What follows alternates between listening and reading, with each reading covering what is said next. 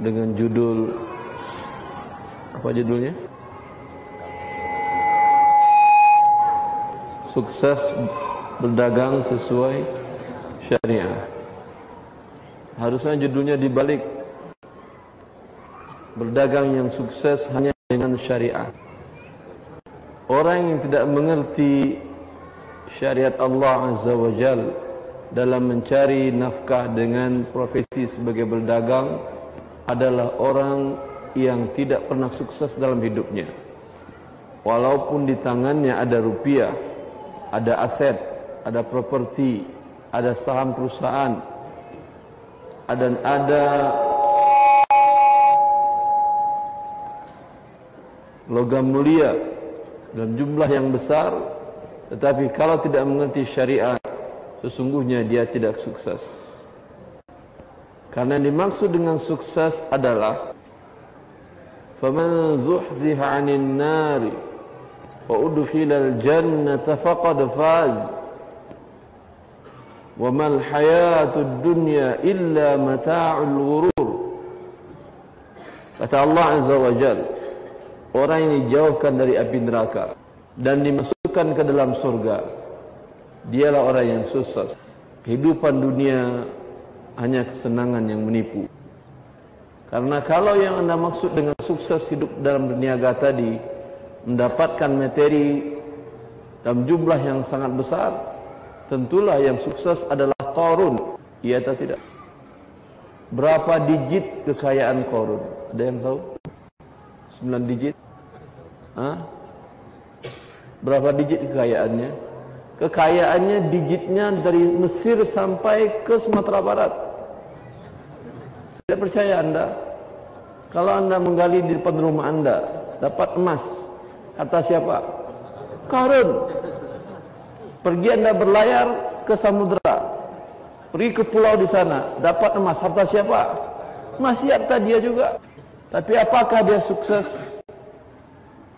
Tidak. Ketika Allah Azza wa Jalla meminta kepada dia untuk memberikan kewajiban dalam hartanya, dia menolaknya. Karena alasan dia logis. Alasan logis otaknya dia mengatakan, innama utituhu ala ilmin indi. Wahai Musa kekayaan ini tidak ada hubungan dengan Tuhanmu. Aku kaya karena ilmuku di dalam berbisnis. Kepintaranku dalam strategi manajemen dan kemampuanku di dalam mengelola harta sehingga dia beranak pinak. Tetapi dalam sekejap mata Allah mengatakan ketika dia telah sombong fakhsafna bihi wa bidarihi al-ard kata Allah kami tenggelamkan dia si korunnya dan dengan harta kekayaannya seluruhnya ke dalam muka bumi ke dalam perut bumi. Sehingga di mana pun orang menggali kekayaan di dalam perut bumi ini milik dia. Ya. Ini berarti sukses atau tidak tidak karena mati dengan keadaan yang paling tragis, paling mengerikan. Dimakan oleh bumi dia dan hartanya seluruhnya. Maka anda hanya bisa meraih kesuksesan tadi. Dapat harta. Dan dijauhkan oleh Allah dari neraka. Dan dimasukkan oleh Allah ke dalam surga dengan harta tadi. Ini dia orang yang sukses. Ada contohnya? Ada contoh atau tidak? Tadi ada contohnya. Hah? Para sahabat kaya-kaya atau miskin-miskin? Para sahabat kaya-kaya, siapa sahabat yang kaya beberapa kekayaannya? Abdullah bin Auf sampai emasnya ke Pulau Sumatera. Baik, tapi kaya, betul kaya dia. Kekayaannya berapa? Al-Imam Al-Zahabi mengatakan tuqaddar ثرواته بثلاثة آلاف ألف ومئتين ألف dinar berapa itu 3 juta 200 dinar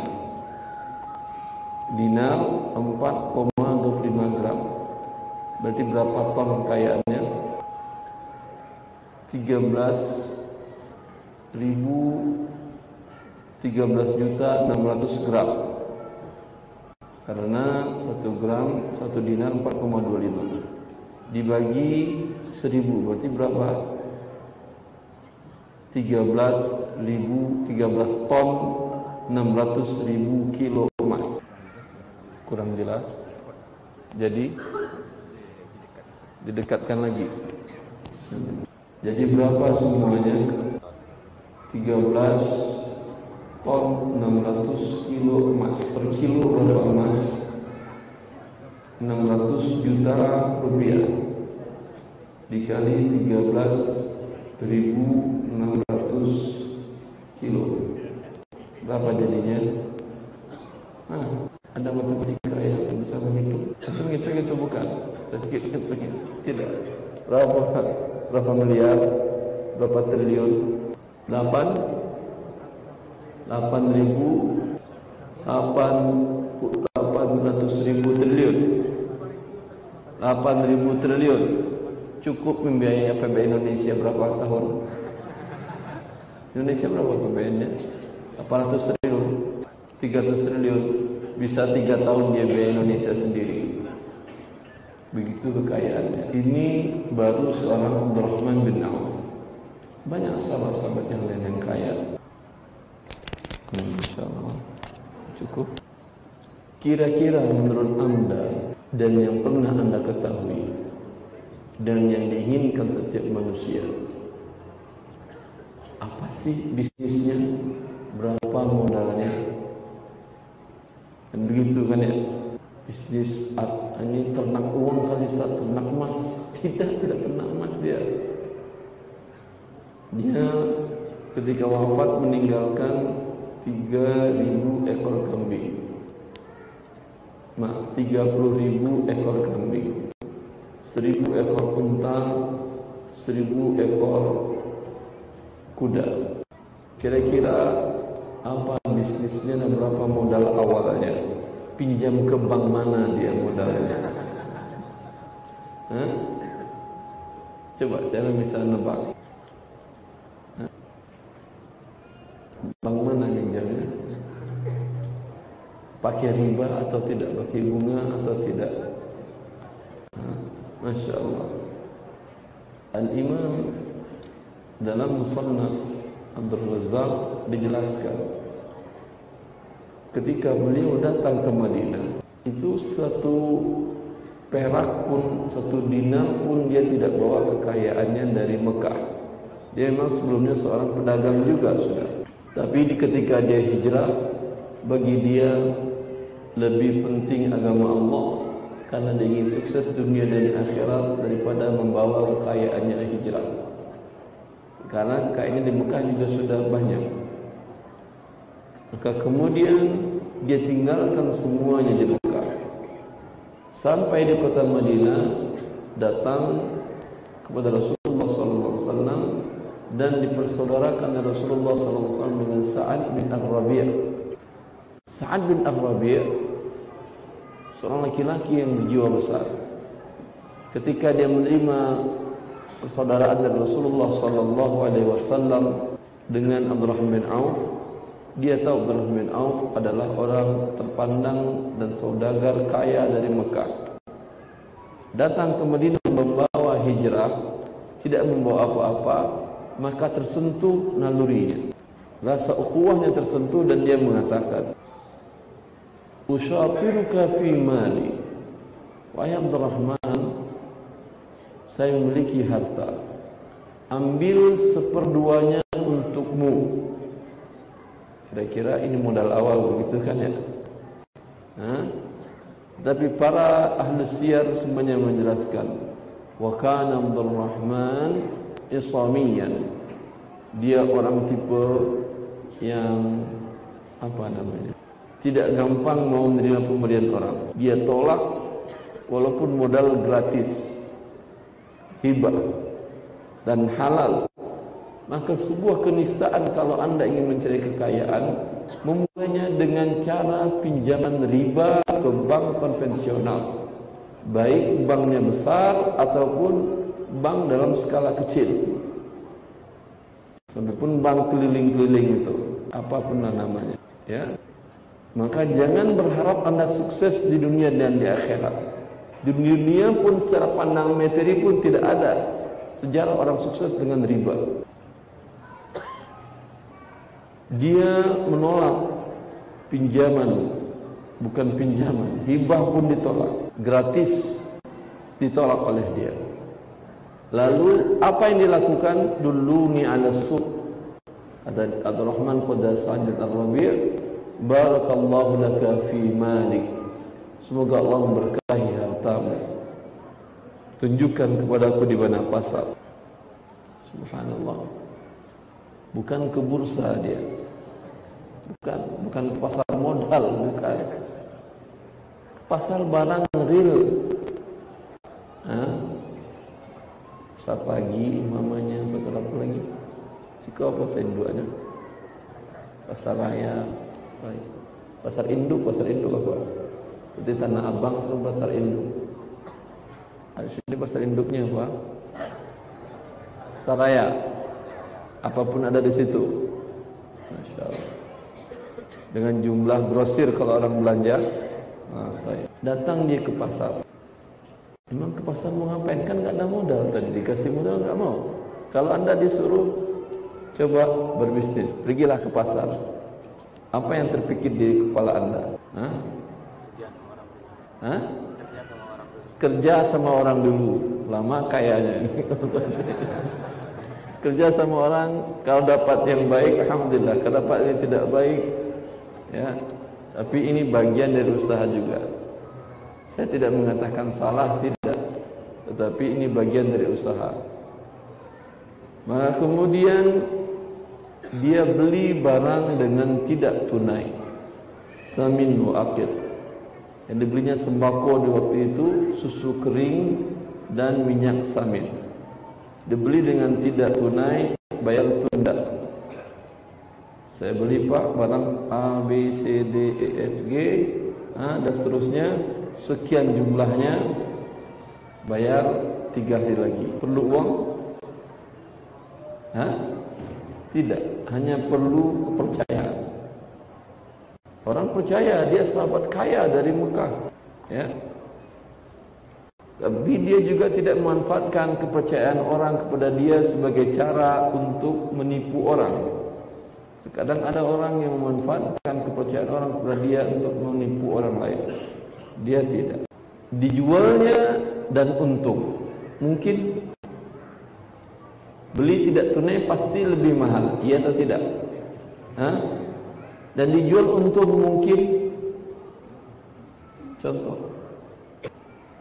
Dia beli tidak tunai pasti mahal, dijual tunai, untung mungkin bagaimana caranya?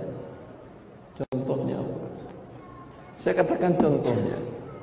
Ada pedagang kain di sini, baju segala macam ada. Yang ngambil dari tanah abang ada. Hah? Anda ngambil ke sana bayar cash atau tunda? Tunda kan ya. Bahkan ada namanya apa namanya? Bayar ini dua apa namanya? Ambil C bayar C. Ambil lagi setiap bayar ngambil lagi setiap bayar ngambil lagi setiap bayar lagi lagi. Ambil C BC namanya ya apa namanya kotak nota apa namanya ah oh, bukan oper nota anak kuliah seperti itu. Seperti itu orang berdagang. Ya bukan konsinyasi beli tunai bayar nanti. Ya. Itu yang dilakukan Rahman bin Auf sampai hartanya berkembang dalam jumlah yang luar biasa. Diberkahi oleh Allah Azza wa Jalla sukses dunia dia. Dan akhiratnya sukses. Karena tahu anda. Tahu atau tidak apa yang tahu bahwasanya beliau hartanya jumlahnya tadi saya katakan 16 ton emas 13 ton emas 600 kilo Pernah melihat emas banyak itu? Walaupun di internet nggak pernah melihat. Ini memang punya dia, bukan melihat atau tidak melihat. Ayo. pernah dia membagikan kepada setelah Rasulullah SAW wafat kepada istri-istri Rasulullah SAW satu kebun milik dia, properti milik dia, aset dia dia jual dengan nilai 40 ribu dinar nah berapa, berapa ton lagi ini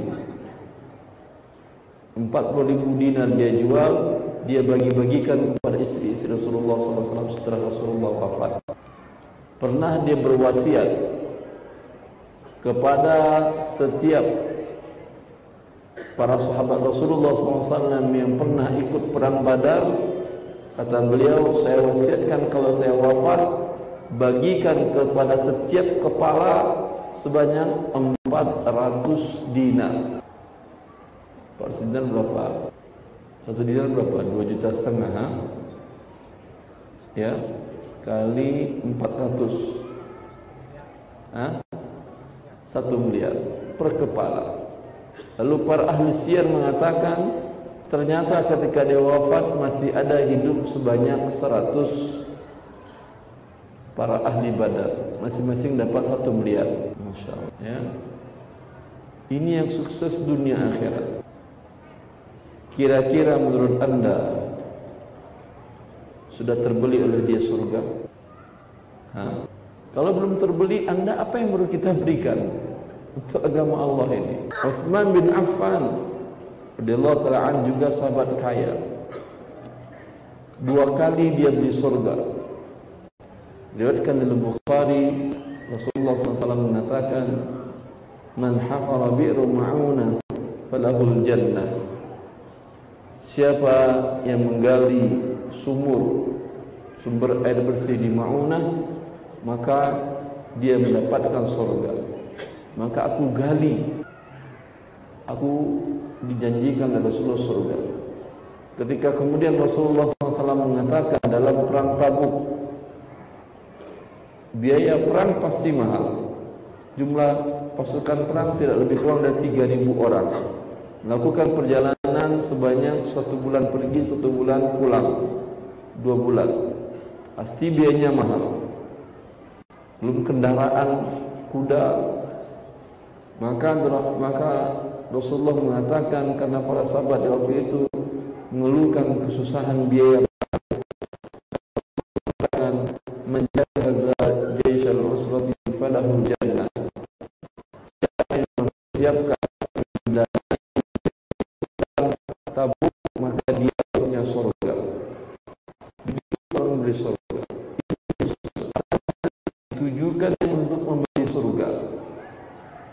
bukan dipendam untuk menghancurkan dirinya bukan dibelanjakan untuk menghancurkan dirinya di dunia dan di akhirat. Banyak orang yang memiliki harta dengan harta itu dihancurkan dirinya. Dia jadikan harta itu menyebabkan anak cucunya berkelahi berebut harta waris. Karena dia tidak mengajarkan kepada anak cucunya syariat Allah. Dan karena mungkin juga harta tadi didapatkan dengan cara yang tidak halal yang merupakan sumber perpecahan. Baik, lewat tujuh menit cukup. Assalamualaikum warahmatullahi wabarakatuh. Baik, kepada yang bertanya silakan dari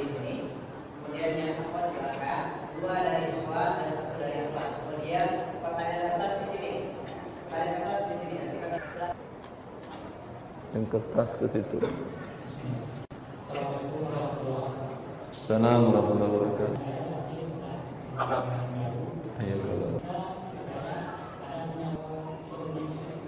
jual beli tidak tunai, beli barang kemudian dikreditkan.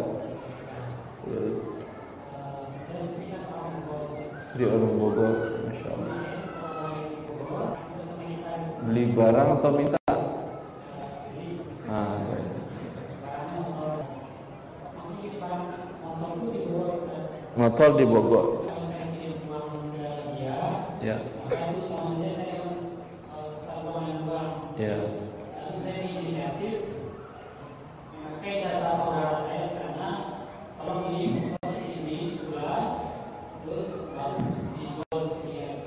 Ya. Bayar dengan cara angsuran. Ya, sebentar terlambat. terlambat bayar angsuran ada sanksi halal. Ya. Kalau kita hitung-hitung, kalau misalnya kalau itu hak aset kita, kalau untuk kita, sudah Iya betul. Terus ya ya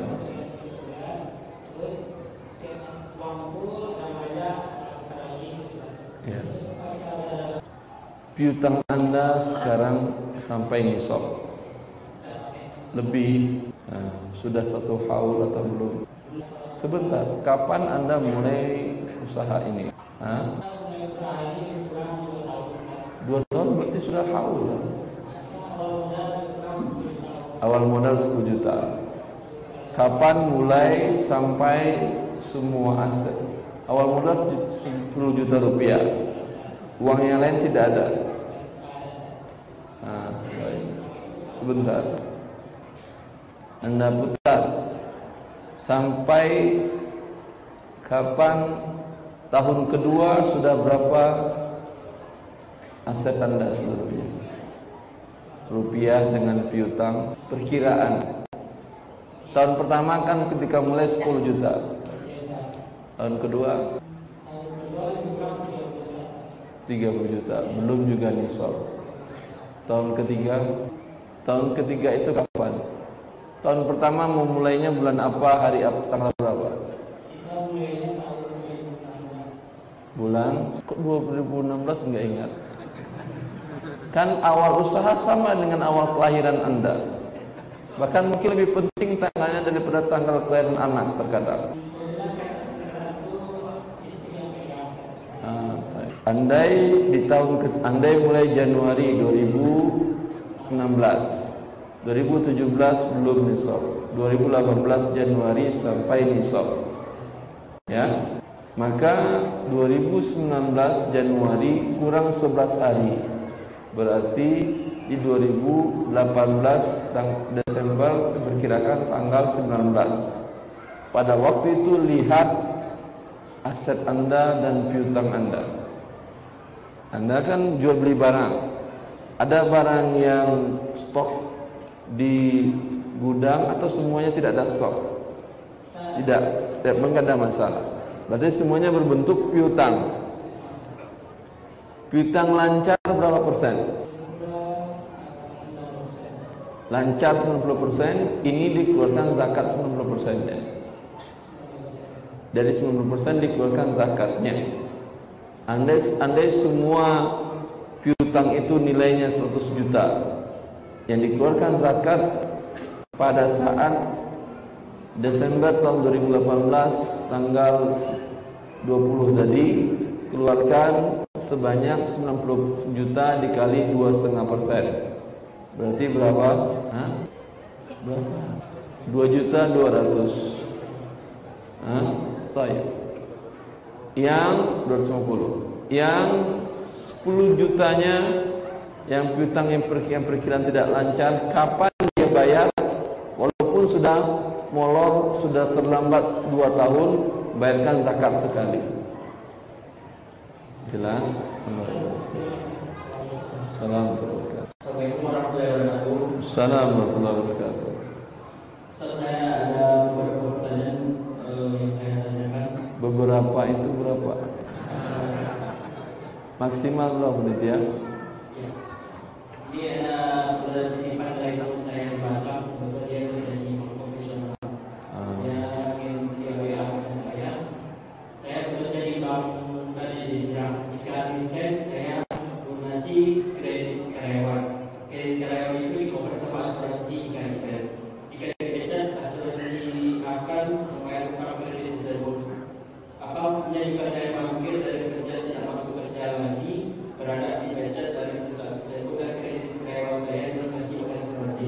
wajib.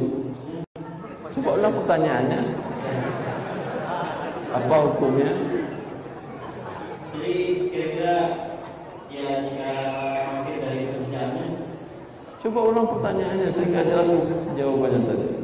Apa hukumnya? Saya bekerja di bank bank profesional di bank Ah. dan yang dijelas jika desain harus lunasi kredit karyawan. Ya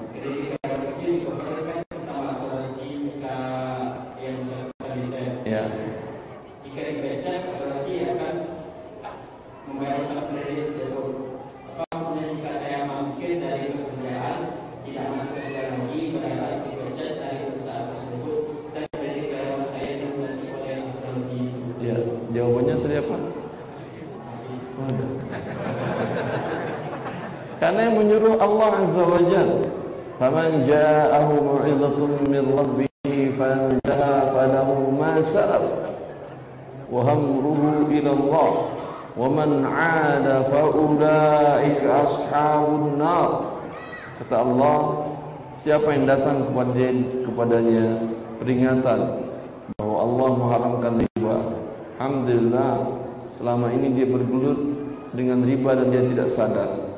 Sekarang ada peringatan dan dia pun mendengarkannya dan faham bahwa adalah riba pekerjaannya.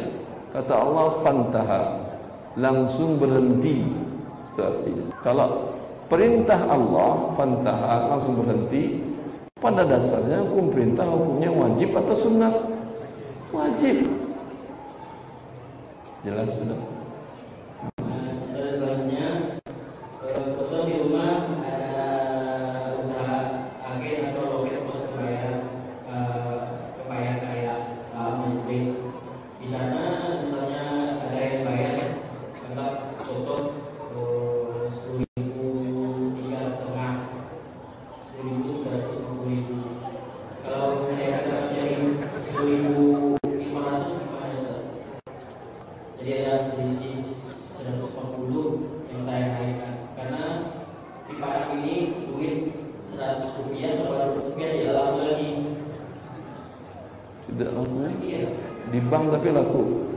Di bank laku tapi di sekitar mungkin di tempat saya atau di di masyarakat atau tempat lainnya duit 100 atau 200 tidak laku. Bisa kita belanja di supermarket biasanya belanja 100 200 kita dikasih token. Baik.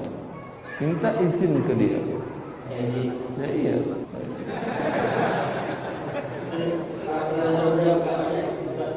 Hukum ternak jangkrik untuk pakan burung. Apa?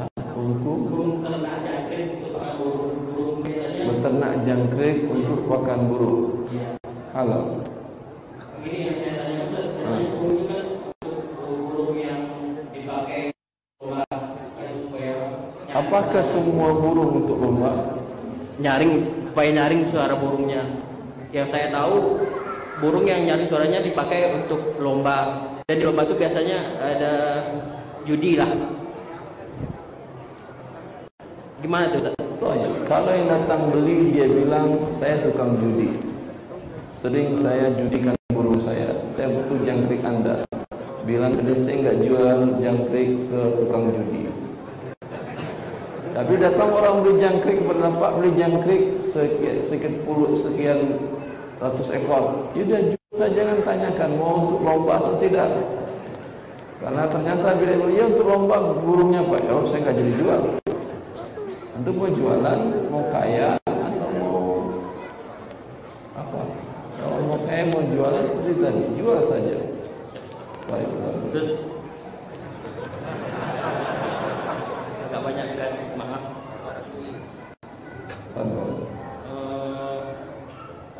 bikin usaha toko online toko online kayak Tokopedia saya berdiri bikin toko online di Tokopedia Tokopedia bukan toko online dia. Dia itu namanya marketplace.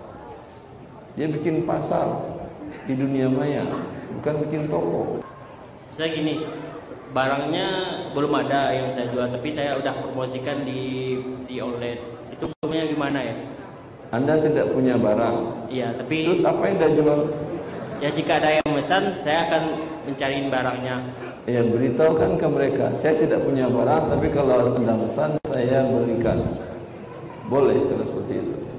Tapi kalau anda buat aplikasi penjualan, form penjualan, padahal anda tidak punya barang, ini hukumnya haram. Karena Rasulullah melarang kepada Hakim bin Hizam seorang pedagang besar di antara para sahabat. Kata Rasulullah, la tabi' ma laysa indak.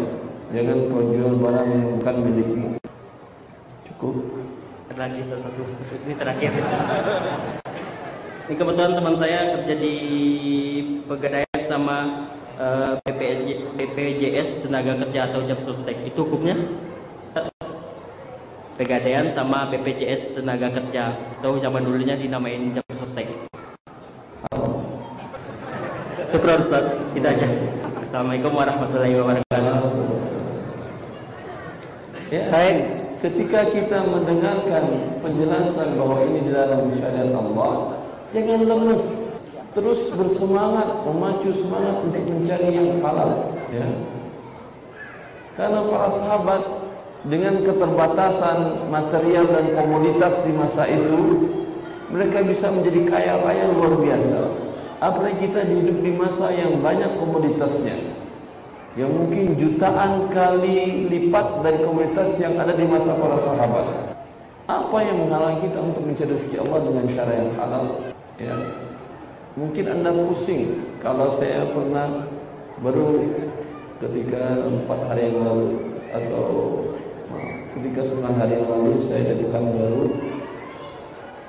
di sana teman-teman komunitas usaha muslim Indonesia minta diskusi tertutup. Saya katakan daripada tertutup mending terbuka. Mereka buat diskusi terbuka di suatu hotel di Kota Baru. Mereka menanyakan kasus-kasus mereka diskusi seperti ini. Ada salah seorang di antara mereka dan ketua komunitas itu tahu anda jualannya apa? Lidi, lidi sawit yang dia jual. Tapi dia kirim ke Eropa, ke Asia Timur. Terbayangkan itu uh, dipadankan suku kan ya. Apa yang tu makan kerambian ya? Rugi yang kalau kerambian dimakan. Batoknya, tampurungnya itu lebih mahal daripada kelapanya. Ada salah seorang anggota KPMG itu dia menurut mengirim tempurung kelapa itu ke Turki, ke Asia Tengah, ke Jeddah untuk apa? Baronya itu itu bara yang kualitas terbaik sedunia. Lidi sawit tadi lebih mahal malah dari buah sawitnya. Dia kirim ribuan ton per bulan.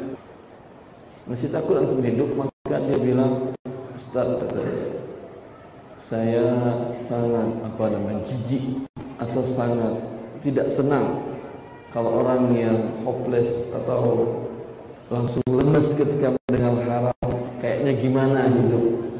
Ya ini lidi aja kerja anda ke lidi sawit 5000 per kilo itu. Jelas? Lebih mahal malah dari buah sawitnya.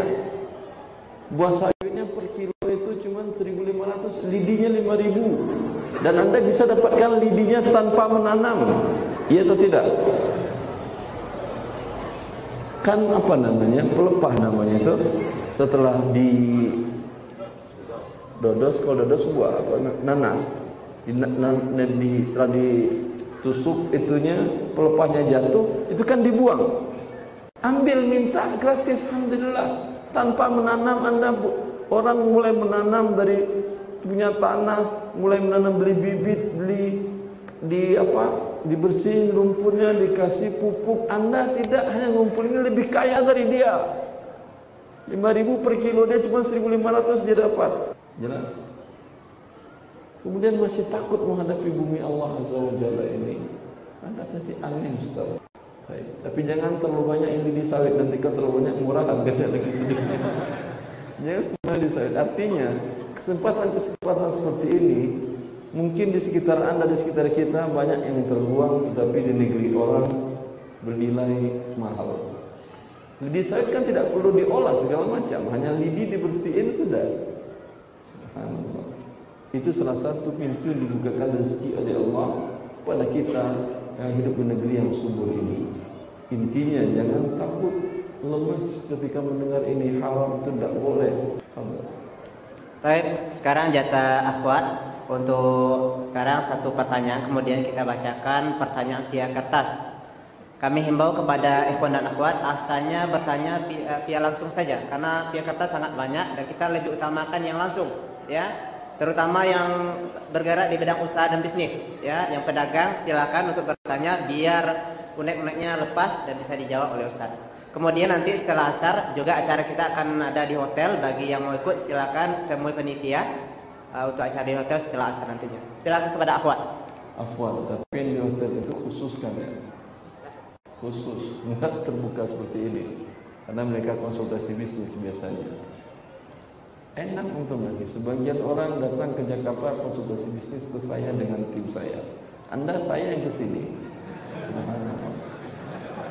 Enggak banyak. Teman-teman ada yang dari Sulawesi datang konsultasi bisnisnya dia dengan angka miliaran rupiah. Ada dari Surabaya datang sengaja konsultasi bisnis.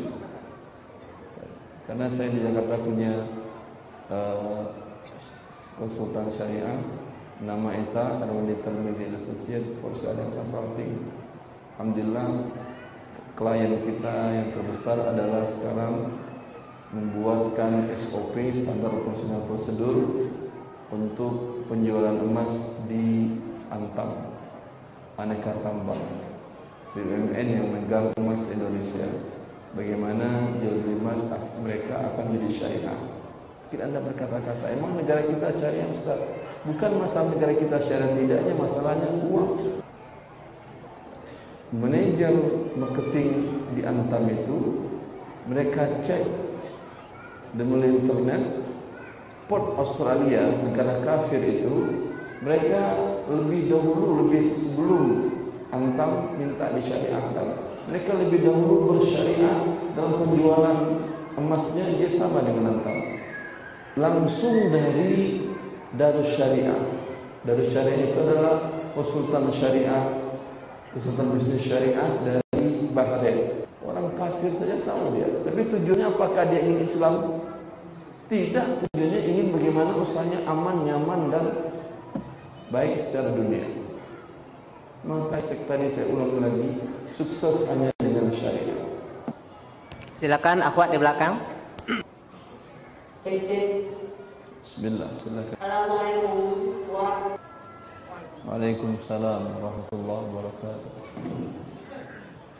Baik, terima kasih. Tapi sebelumnya saya mohon maaf, mungkin ada pertanyaan agak sedikit prinsip dan saya mungkin tidak memberitahukan dan yang saya pertanyakan itu pertama tentang riba yang sampai saat sekarang saya belum cukup kuat karena ada beberapa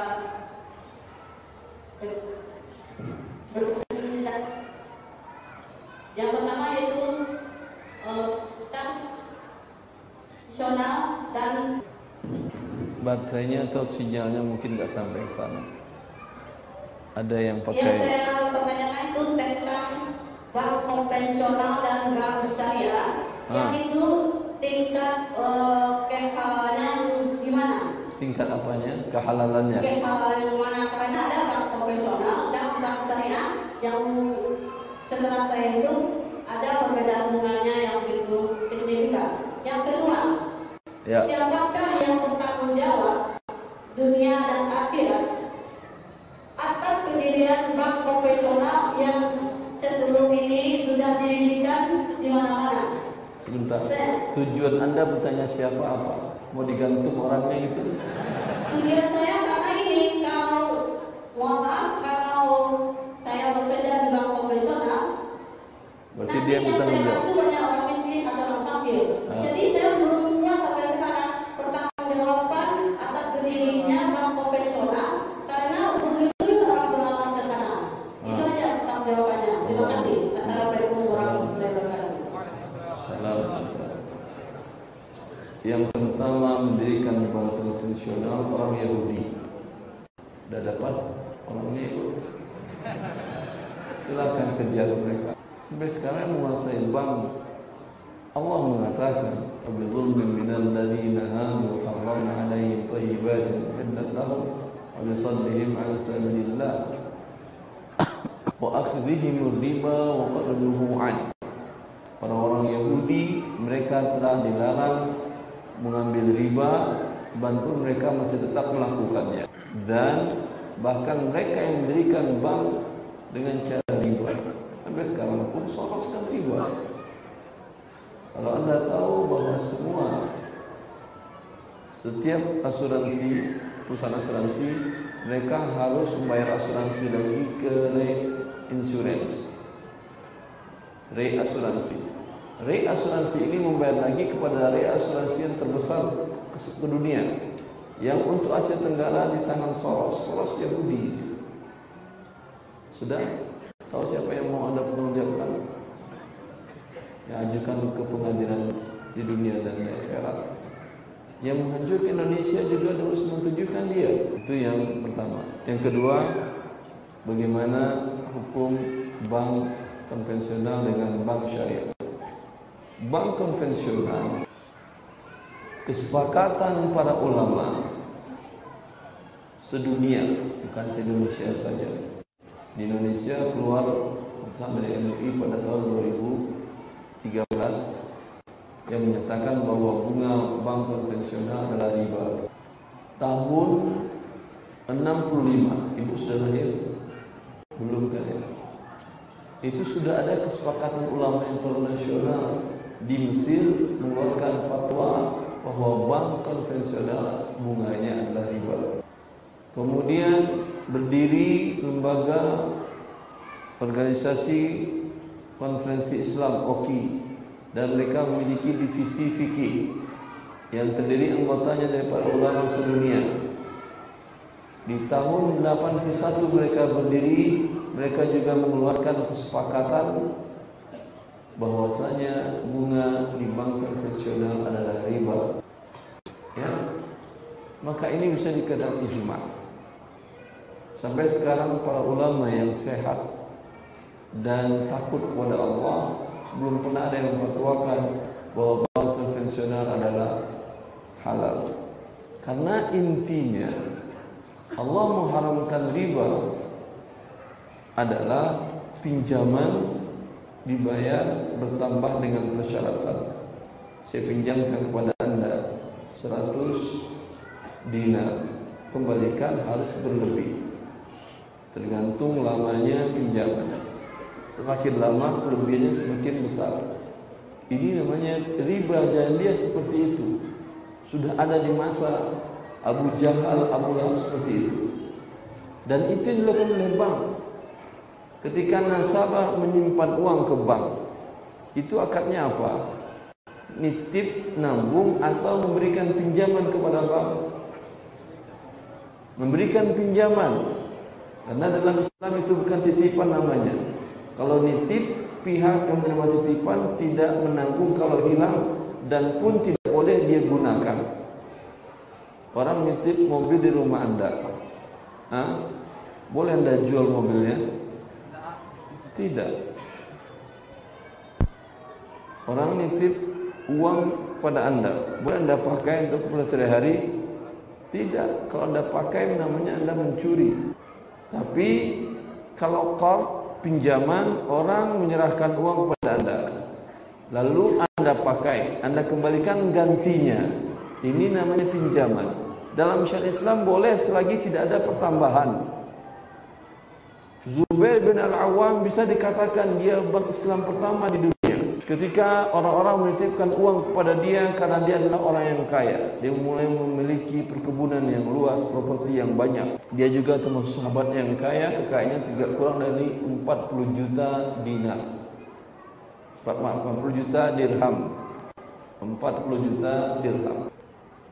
Karena dia kaya dan dia orang yang dipercaya diamanahi, banyak orang menitipkan uang kepada dia kalau orang itu ingin pergi dagang keluar keluar negeri. Dia ingin pergi ke Syam beli barang nanti pulang lagi, maka tentu gak mungkin dia ke mana-mana dia gotong uang emasnya. Dia titipkan kepada Zubair bin Al-Awwal. Maka Zubair mengatakan, "Hala ja'altahu qaddan."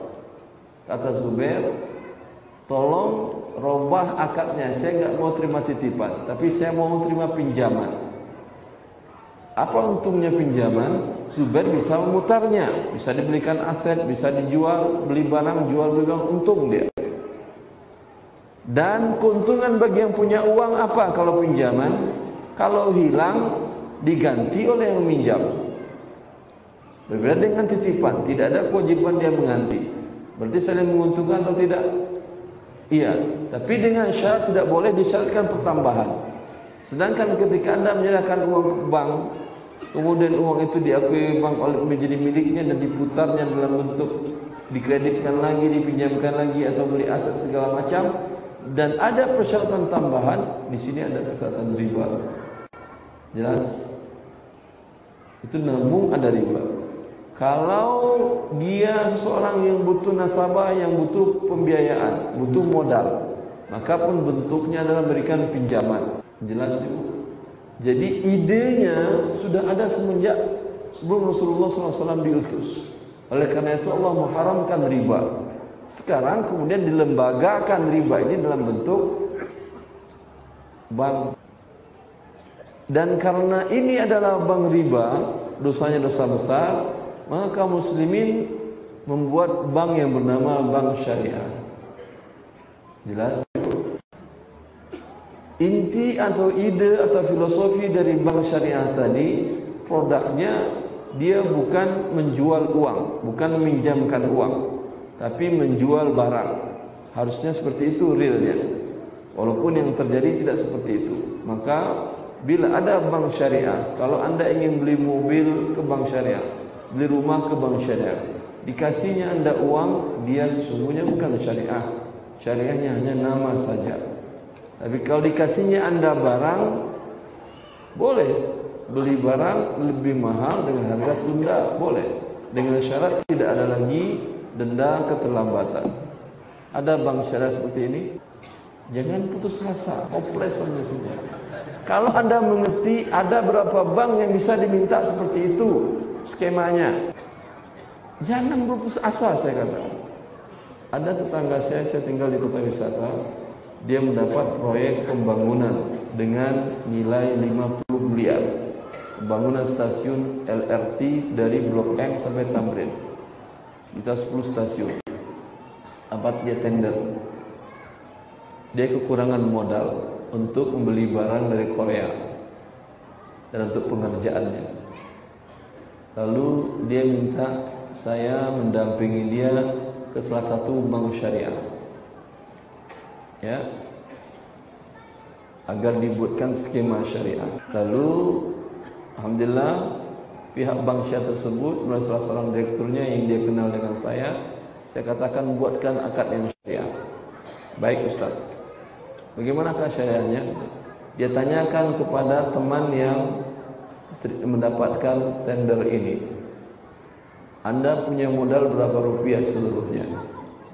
Ya, dia perkirakan aset PT saya yang dapat tender itu perkiraan sekitar 5 miliar. Berarti kekurangan 45 miliar, ya. Kami, bank kami menyerahkan modal 45 miliar. Kita musyarakah kerjasama atau share modal. Karena yang kerja Anda, kami tidak kerja, maka untung silakan Anda 50%, kami 50% walaupun modal kami 90%. Rugi berdasarkan porsi modal.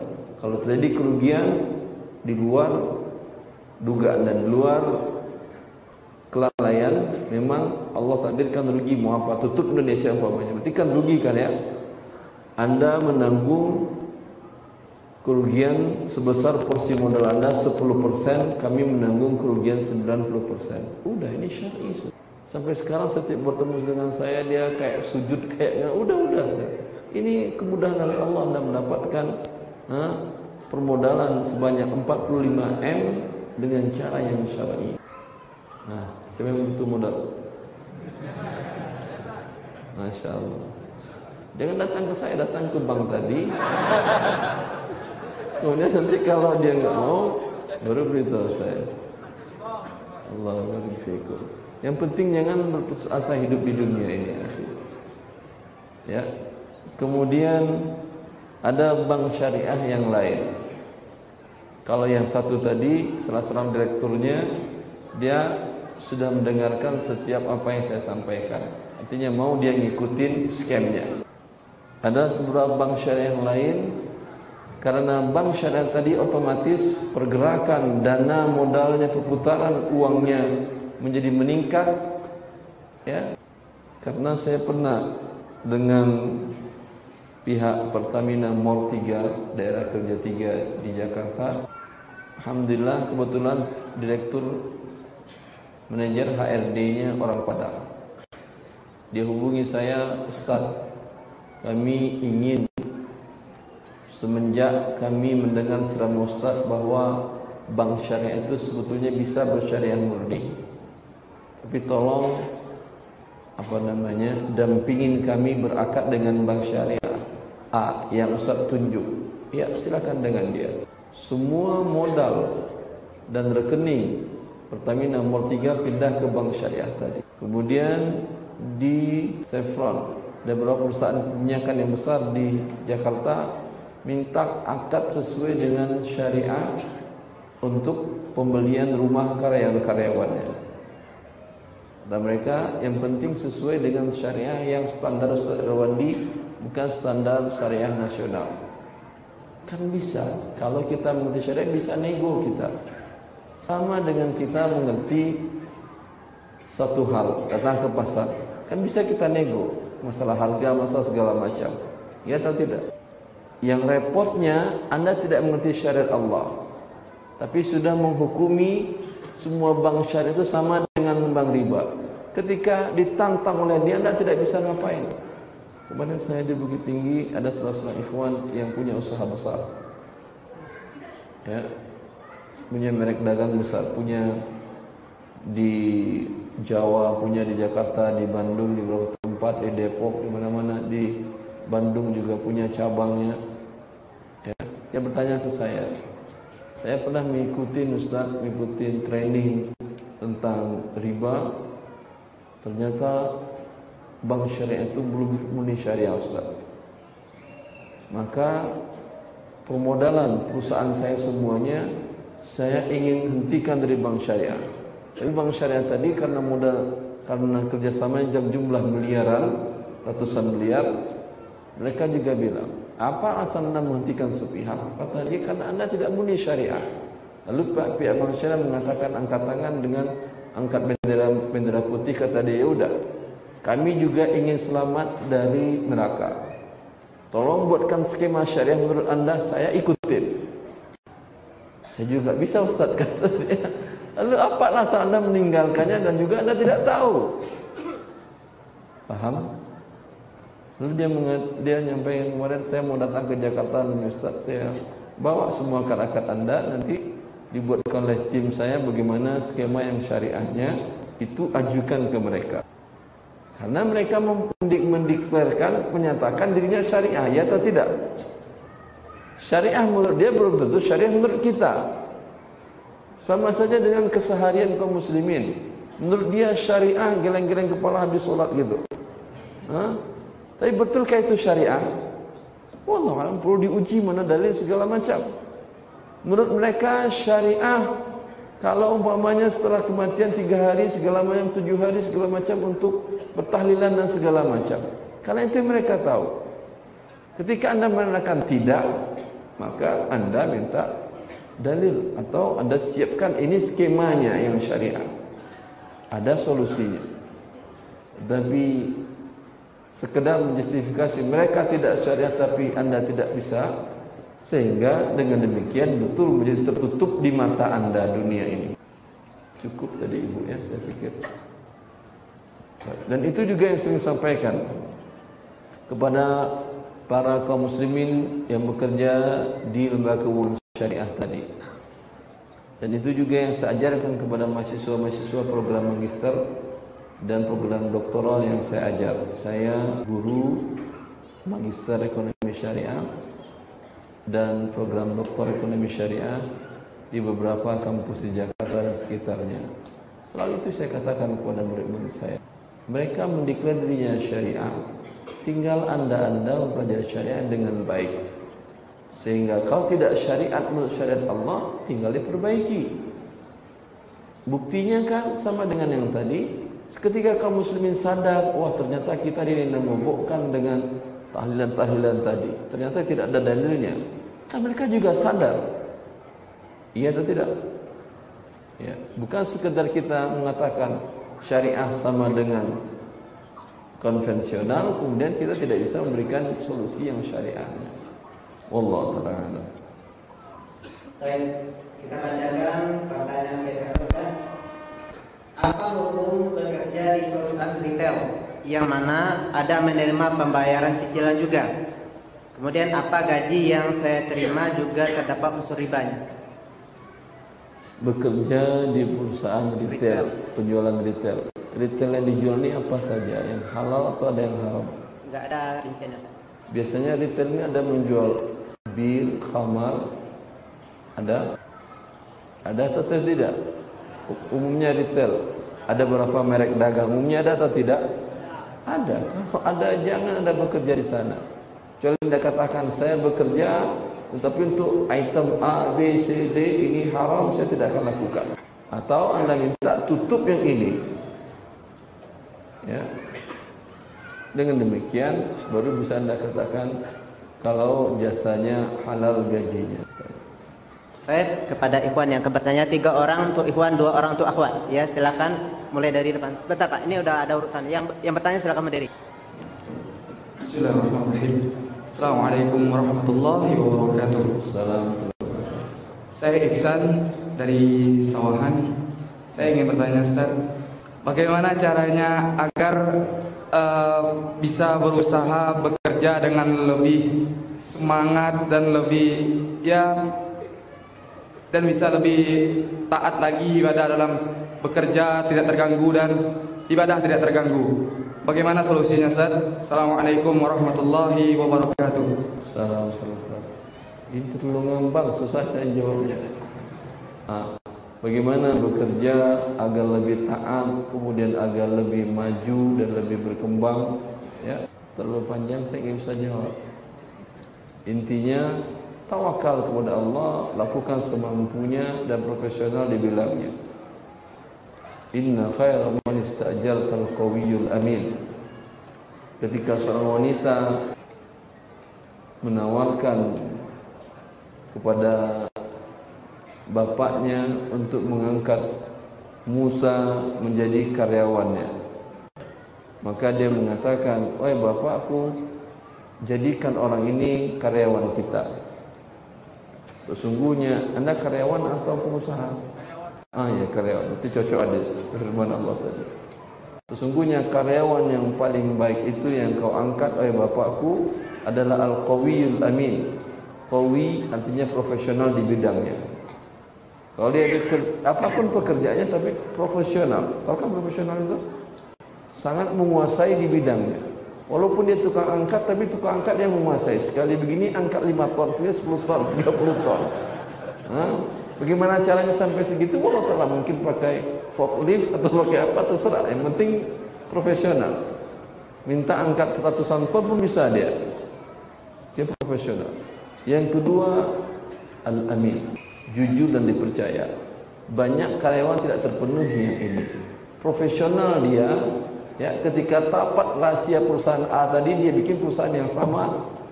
Menyaingi yang A tadi. Ini tidak boleh. Tidak amin.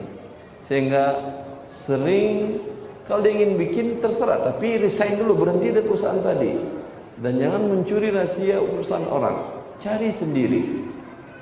Ya bukan juga Islam berarti menghambat orang untuk berinovasi membuat suatu hal yang baru. Tidak yang tidak boleh anda karyawan di sini buat perusahaan yang sama ya. Kemudian proyek di sini berikan ke perusahaan anda semuanya ini tidak boleh ikhwan.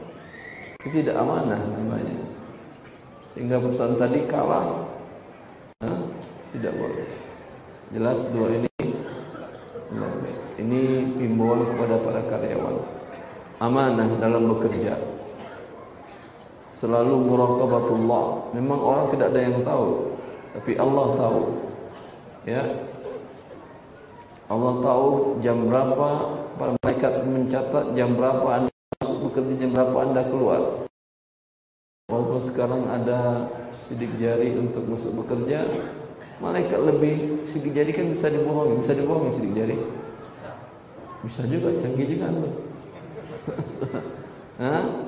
Walaupun dia bisa dibohong, malaikat Allah nggak ada yang bisa nyogok, nggak ada yang bisa membohonginya. Takut kepada Allah Azza wa. Jangan pernah meninggalkan ruangan pekerjaan anda untuk sebuah alasan, walaupun alasannya seperti saya mau ngaji ah, mau hadir pengajian atau break akbar si. Ini penting. Hah? Lalu isi absen pergi pengajian. Anda tidak digaji untuk pergi ngaji ya. Anda digaji untuk bekerja. Gak ada pekerjaan Ustaz. Kalau gak ada pekerjaan, resign. Jangan duduk di kantor. Jangan pergi ngaji juga. Berhenti dari pekerjaan. Karena ada ada pekerjaan. Bilang ke perusahaan. Saya adalah pekerja ulet, profesional. Kalau pekerjaan tidak ada, mending saya berhenti saja. Sudah setelah itu pergilah ngaji boleh. Allah barik fiik. Assalamualaikum warahmatullahi wabarakatuh. Assalamualaikum. Apakah halal kita memberi Apakah halal kita menerima hadiah parcel makanan dari toko emas? Apa? Yang mana Sebentar. Apakah halal kita menerima hadiah parcel makanan parcel menerima hadiah parcel makanan dari toko emas toko yang mana emas? di mana kita membeli emas di sana dan menitipkan emas di sana, titipannya tanpa dibayar. Tapi emas Anda dipakainya. Tidak. Maksudnya tentu sudah dibeli, Anda beli, ya sudah dibeli. terus bentar, Anda beli, lalu Anda serahkan tolong simpan. ya kalau simpan. Disimpan dia, kalau ini diputar dia juga Anda tidak. Kalau ada orang beli dia jual juga atau tidak? Tidak. Lalu untungnya apa dia pegang emas Anda? Eh, untuk karena saya eh, jaga-jaga saat kalau dibawa ke misalnya buat di rumah terus nanti apa ya Enggak, apa untungnya dia pegang emas Anda? Gratis juga kan ya? Yang Anda berbayar, ini gratis. Maka saya, setahu saya, sistem seperti ini pasti emas Anda akan dipakainya. Nanti kapan Anda butuh dinilai dengan uang atau dia serahkan emas lagi ke Anda. eh, emas itu udah di apa apa namanya kutansi nah, terus udah di klip di Iya betul di ketika Anda butuh dikasih emas atau dikasih uang kasih emas dengan kwitansi yang sama. ya Barangnya itu juga. ya Saya nggak yakin saya. Mau apa? Saya nggak yakin saya. Karena orang seperti ini berarti dia bersedekah. Titip gratis. Kalau hilang, anda dia bertanggung jawab. Kemudian tidak ada gunanya hanya untuk memenuhi berangkasnya. Setahu saya ini boleh dipakai. Sehingga dia untung. Bisa dia putar barangnya. Kapan anda butuh dinilai dengan uang. Kalau ini berarti akadnya bukan nitip emas, kot memberikan pinjaman. Karena dia merasa diuntungkan oleh Anda, ya, maka dia servis Anda dengan mengirimkan parcel. Maka parcel inilah parcel riba. Cukup terus Ustaz. Ah, terus kalau kita jual di sana gimana Ustaz? jual beli apa? Jual emasnya dijual di Ustaz? Masya Allah. Jangan ini. Ketika anda beli emas, terima karena emas syaratnya harus tunai. Terima emasnya langsung. Jelas? Kemudian simpan sendiri.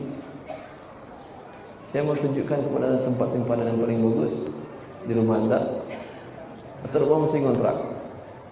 Sama orang tua Hah? sama orang tua sama orang tua. Gali di bawah tempat tidur Anda. Banyak yang ketawa. Hah? Sekitar 30 ke 30 cm dibuat penutup pakai besi. Beratnya 350 kilo. Sehingga mereka tahu nggak bisa ngangkat mereka. Betul forklift mereka. Hah? Allah Akbar. Masukkan emas itu satu, dua, tiga, empat, lima setiap beli. Bukankah itu dalam surah Al-Kahfi? Wa kana tahtahu kanzul lahuma. Dia betul itu aset yang bagus. Yang liquid asetnya dan aman dari penurunan nilai. Lindung nilainya tinggi. Ya, emas. Itu surah Al-Kahfi kan begitu. Allah menceritakan tentang seorang anak ya dua orang anak yatim yang ada di kota. Di bawah rumahnya itu ada emas Bukan harta karun kata Allah, emas bukan harta karun. Itu. Nah, baik. Eh, Tadi sudah yakin begitu caranya? Masih ragu kalau tidak ada di bank syariah. Mereka menawarkan SDB, Safe Deposit Box. Bayar 700 ribu per tahun bisa menyimpan sekitar 19 kilo emas. Emas ente berapa? 119 kilo? Tidak sampai sekilo. Habis kalau nggak sampai sekilo ada lagi ukuran yang lebih kecil lagi. Mungkin 200 ribu per tahun. Ya, di situ bisa anda simpan bermacam-macam. Bisa anda simpan emas, surat nikah, ijazah, ya, KTP, lain-lain boleh. Kapan anda mau bisa mengambil. Tidak ada riba kalau seperti ini, walaupun di bank syariah. eh, lagi Ustaz, apakah uang pensiunan bank itu halal Ustaz? Hah? Uang dari eh, pen- uang pensiunan bank halal Ustaz? bisa digunakan Ustaz? Dia karyawan bank, Ya karyawan bank sudah pensiun. banknya konvensional, Ya, pensiun. ya. Apakah uang pensiun boleh dia pakai? Tidak boleh. Hah? Ustaz. Yang boleh dia pakai hanya sebesar biaya makanan pokoknya untuk selama satu tahun. Setelah itu saya terserah. Umpamanya dia terima pensiunannya pesangonnya sekitar satu miliar. Biaya hidupnya setahun sekitar 100 juta. Yang halal dia pakai hanya 100 juta untuk biaya hidupnya ini. 900 jutanya lagi berikan kepada fakir miskin seluruhnya. Ada fakir miskin tunjuk tangan. Dapat antar itu 900 juta dia bagi-bagi. Jelas? Alhamdulillah. Allah Yang dengan 100 juta tadi dia bisa mulai bisnis yang halal sekarang. Mulai usaha yang halal. Baik, setelah ini akhwat dua orang, satu orang penanya kita batasi dua pertanyaan saja karena pertanyaan via kertas juga banyak, lebih 100 pertanyaan. Jadi pada ikhwan setelah ini dan akhwat dua orang. Assalamualaikum warahmatullahi wabarakatuh. Assalamualaikum. Sebenarnya pertanyaan Anda ada lima Ustaz, tapi karena dibatasi dua, Bismillah mudah-mudahan ini yang penting bagi Anda untuk tahu sekarang Ustaz. Yang pertama eh, pertanyaan titipan dari istri. Eh, istri kan sekarang alhamdulillah bisnis online. Masya Allah. Eh, ada yang berupa keagenan, ada yang sekarang ini maksudnya dia yang punya barang diagenkan, dijual dengan agen atau dia sebagai agen? sebagai agen. yang Barangnya apa ini? Gimana Ustaz? Barangnya apa? Kalau barangnya ada eh, jual popok, popok bayi, popok kain itu Ustaz. Ah, Tidak ada emas dan perakannya. Enggak. Terus Jadi ada kemarin eh, mau buka lagi untuk jadi agen satu produk, mereka mensyaratkan biaya pendaftaran agen, cuman tidak ada timbal baliknya. Mereka hanya mengatakan misal 500 ribu, 100 ribu itu biaya nanti dapat katalog. sebentar. Berupa katalog. Agen yang popok bayi tadi Nah, setiap dia menjualkan ke end user itu pihak produsen akan mengirimkan langsung atau istri anda harus bayar dulu. bayar dulu. Oh, bukan agen namanya kalau gitu. Oh, gitu. Iya agen terserah anda agen tapi dalam Islam akadnya tetap jual beli namanya. Kalau jual beli. Kalau jual beli Tapi- akadnya tidak boleh istri anda jualkan ke pembeli dari dia sebelum dia datang ke produsen dan beli dan terima. Hmm. Bukan sekedar kirim uang. Umpamanya, umpamanya pupuk bayi itu berapa varian? Banyak Ustaz. Banyak varian, 100 varian umpamanya. Yang untuk setiap varian dibeli umpamanya sekian set atau sekian uh, lusin, 10 lusin per varian.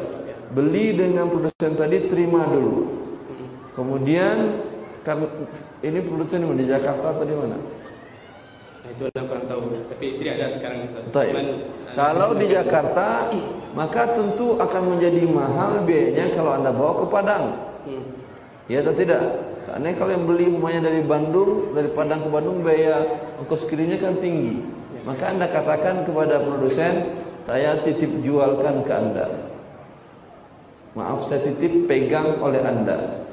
Tolong nanti kirimkan kepada pembeli saya, saya berikan perintah kepada Anda. Itu boleh Ustaz. Eh, Harus seperti itu, bukan itu yang boleh. Karena sekarang resikonya sudah di tangan istri Anda. Artinya terbakar gudang si produsen, hilang sudah harta istri Anda. Tetapi ini yang menjadikan halal. Terserah dia bebas menjual berapapun harganya dari modal. Kalau- Kecuali keagenan yang seperti ini. Istri Anda atau Anda agen saya. Saya punya produk umpamanya baju bayi. Ya. Karena saya kenal Anda dengan baik, saya percaya dengan Anda. Saya mengatakan, kamu jadi agen saya, tolong jualkan di situs Anda, saya berikan semua maklumat yang berkaitan dengan produk, sampaikan di sana. Pembayarannya nanti per di akhir bulan kita hitung-hitungan. Dari saya harga sekian terserah Anda mau jual berapa. Ini wakalah namanya boleh tanpa Anda harus beli dari saya dulu barang dan tanpa harus terima dulu barangnya. Paham antum itu membedakannya? Paham? Ya, ini penting syarat sah bagi seorang reseller, bagi seorang dropshipper atau apa namanya untuk agar hasil yang didapatkan halal. Tetapi memang agak sedikit repot. Antum gak mau repot sedikit tapi mau kaya. Gimana? Karena kalau tidak seperti yang dilakukan oleh istri dia tadi dan saya yakin karena saya sering ditanya dan pelatihan tentang jual beli online ini semenjak saya datang. Ada bahkan seorang yang penjualan omset penjualannya lebih satu miliar per bulan. Ya, jual beli juga seperti itu sama. Namanya Bramantia Farid. Sekarang saya nggak tahu apakah masih jadi orang terkaya di online atau tidak lagi dia. Ya, dia anak ITB dulu dari mulai kuliah dia sudah merintis bisnisnya. Pernah saya seminar online menurut syariah, online menurut syariah di gedung salah satu gedung di kampus ITB. Ya. Umumnya seperti itu. Ada juga yang berupa ini Ustaz, eh, dikirim sama orang itu dulu nanti eh, perhitungannya adalah dari harga dia dapat sekian persen. Itu boleh juga kan Ustaz? Dari harga Yang dapat ditetapkan sekian oleh persen. produsennya Hah? tanpa harus bayar dulu. tanpa harus bayar dulu. Ini yang boleh. Cuman masalahnya seperti ini produsen kan nggak berani. Ya atau tidak? Percaya. Karena tidak semua orang bisa dia percaya. Sebetulnya produsen bisa mengatasi ini. Tapi hak produsen kalau mau beli putus kan selesai dia dapat untung langsung. Seperti ini bisa dilakukan oleh produsen untuk mengetahui orang percaya atau tidak suruh dia deposit uang. Saya angkat Anda jadi agen saya, akadnya wakalah, kita hitung-hitungan per bulan atau per minggu akhir pekan. Ya, silakan Anda jualkan, saya kirim langsung. Tapi Anda deposit uang di saya, senilai umpamanya 100 juta. Saya ngasih barang Anda paling 90% dari uang yang deposit. Ya, sehingga aman dia kalau ini lari. Dia kan khawatir dia kirimkan barang ke end user, kemudian resellernya, dropshippernya kemudian nggak kirim-kirim uang. Itu umumnya kan ya. Tapi dan kalau dia buat dengan metode yang pertama, harus reseller datang ke produsen beli dulu, serah terima, jarang orang yang mau, jangan yang punya modal juga. Ya. Maka yang penting adalah kepercayaan tadi, deposit uang atau serahkan sertifikat rumah. Kalau dia lari terserah mulai dari rumahnya saya jualin. Ya, inti pertanyaannya tadi Ustaz, eh, ini ada yang untuk mendaftarkan keagenan harus bayar sekian ratus ribu, kemudian tidak Bayar berarti hilang uang. hilang uang. Yang Baik, sesawana setelah baca akadnya, ini tidak tidak dikembalikan tidak, kemudian tidak ada wujudnya. Jadi cuma berupa katalog, katalog berapa lah, 30 ribu atau 50 ribu sampai 100 ribu lah paling apa. Cuman biaya, biaya pendaftaran ini ada sekitar 400-an ribu sampai 500 ribu. Dia dapat pun harga nggak- harga ini. Kalau untuk menjadi reseller bayar dulu, dia ini penipuan. Nggak pernah jadi beli dah untung dia. Ya atau tidak? 400 ribu bayar ada 1000 orang. Berarti berapa ada? 400 juta. Walaupun nggak jadi beli barang, nggak dapat barang, dia sudah untung dia 400 juta. Ya, itu untuk tenang uh, hati anda berarti memang nggak boleh seperti itu Ustaz. Tidak. Terima kasih Ustaz. Yang kedua, Makan harta manusia dengan cara yang batil ini. Ya. Kecuali yang seperti tadi, serahkan uang 400 ribu deposit. Anda bisa ambil barang dari saya 90 persennya. Ya. Alhamdulillah eh, eh, istri belum anak anak larang anak larang kemarin setelah baca akarnya anak larang untuk eh, daftar Ustaz. Yang kedua itu mengenai riba Ustaz. Seandainya seseorang sebelumnya berhutang riba dan dengan sebuah bank, kemudian alhamdulillah Allah berikan hidayah dia mau tobat. Kemudian si bank ini tentunya tetap menghitung riba Ustaz, menghitung bunganya. Bunga ribanya. Nah, bagaimana sikap kita ketika dia tidak mau tahu kita sudah berusaha untuk membayar pokok, kemudian apakah kita harus tetap bayar bunganya ini atau eh, kita mangkir saja? Saya, saya sudah bayar pokok, saya nggak mau bayar ribanya, tapi mereka tetap menuntut riba. Apa bagaimana kita Ustaz? Lari atau kita bayarkan mereka yang tanggung jawab? lari. Nah, maksud anak tidak bayar ribanya Ustaz, bayar pokoknya saja. Bagaimana itu? Ustaz? Kalaupun mau lari lari kepada Allah, Allah mengatakan kafirru ilallah. Lari ke Allah. Bukan jangan lari dari orang tadi. Kalau kita bayar ribanya gimana Ustaz? Saya katakan caranya yang terbaik ada beberapa metode. Cuma metode yang saya pilih adalah legal dan aman. Anda datang ke BI Padang minta BI checking bermasalah selama ini Anda dengan bank Kebetulan ini bukan anak Ustaz. Hah? Kebetulan bukan anak tapi eh, titipan dari teman juga. Ustaz. Ah, bilang ke dia. BI checking ini menunjukkan karakter orang. Kalau orangnya tidak lolos BI checking, tidak lulus lewat BI checking, berarti dia banyak bermasalah. Memang tujuannya ingin lari, karakternya tidak baik. Dapat surat itu, datang ke Dewan MUI setempat, MUI Sumatera Barat. Kan ada fatwa MUI di tahun 2014 atau 13 Jadi cek Hah? 2013 yang mengharamkan bunga bang Jelas? Kemudian keluar rekomendasi fatwa tadi lampirkan dalam surat BI checking tadi bawa ke OJK ini metode ini yang disampaikan oleh teman saya, beliau dosen FA di uh, Universitas Indonesia. Seperti ini yang banyak yang legal Ustaz dilakukan teman-teman. Ya. Kenapa? Karena di pasal KUHP 1302 dijelaskan di sana bahwasanya setiap transaksi akad yang dibuat yang haram maka batal demi hukum. Yang menentukan haram dan halalnya di Indonesia adalah MUI. MUI jelas. Ketika dapat ini dan karakter Anda bagus, maka berarti transaksinya batal demi hukum. Ya. Bawa ini ke OJK. OJK ada di Padang kan ya. Maka OJK yang mengeluarkan perintah kepada bank tersebut ya agar untuk menolkan bunganya. Bahkan dalam beberapa kasus sisa pokok utangnya pun dinolkan oleh OJK. Ini eh, juga begini Ustaz. Artinya dengan cara legal kita menghancurkan riba. Ada solusi yang kedua tadi Ustaz. Eh, Kata Ustaz ada dua solusi. Tadi yang pertama solusi yang amannya. Yang yang enggak Seandainya- tadi mangkir. Oh yang enggak nama tadi mangkir enggak bayar. Ya. Kalau misalnya mangkir bayar, kemudian gimana, nanti berapa kali mangkir maka kemudian si bank mengirim debt collector atau anda diminta menego minimal bayar pokoknya. Tapi karena sudah ketakutan setiap hari ditagih debt collector. Kalau dibayar ribanya itu apa hukumnya Ustaz? Hah? Kalau dibayar ribanya apa hukumnya? Berdosa. Dosa. Tetap dosa. Walaupun ini orang memaksa. Ibaratnya mereka nggak mau menghapuskan, walaupun ada dari MUI dari apa pun, mereka nggak mau menghapuskan, kita tetap Tidak mungkin kalau sudah OJK mengeluarkan. Kalau tetap mereka bawa ke polisi mereka. Ah, negara kan negara ada hukumnya.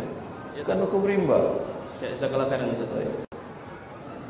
Baik, kepada akhwat dua orang penanya silakan masing-masing dua pertanyaan. Diharapkan pertanyaan simpel dan mudah dipahami. Terima kasih.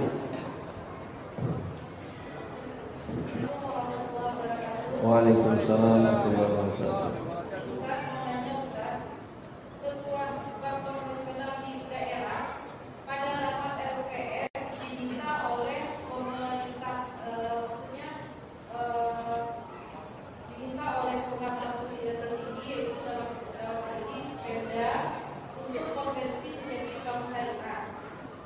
Dalam hal ini wacananya akan konversi sepenuhnya atau melakukan spin off. Yang menanyakan bukan jika lakukan spin off, kalau ini bisa karena eh, modalnya dari sejarah dari orang profesional tadi. Yang kedua, jika halal, bolehkah kita bertahan bekerja pada bank konvensional tersebut dengan harapan ketika spin off kita tidak menjadi karyawan di eh, bank mereka yang tersebut. Baik.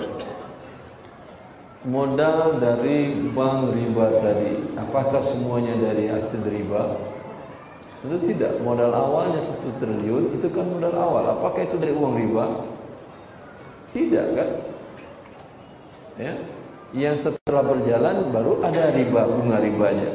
Dan ketika spin off tentu bank tadi tidak mengatakan untuk kalian unit syariah adalah semua bunga riba kami itu modal kalian. Kalau seperti itu yang dia katakan betul tidak boleh. Tapi bercampur antara harta modalnya yang halal dengan riba ada masalah. Satu. Kemudian sekarang dia belum spin off, masih konvensional. Halalkah kita bekerja di sana? Tidak. Karena tidak ada jaminan dia akan menjadi spin off. Dan tidak ada jaminan nyawa Anda masih akan ada setelah dia terjadi spin off. Ya, baru masuk Anda sehari sebelum spin off mati Anda. Berarti mati dalam keadaan berbuat riba. Yang jelas yang aman hidup jangan hidup Anda Anda eh, campakkan ke dalam lubang riba. Oh, ya. Ya, setelah satu orang lagi, Akhwat.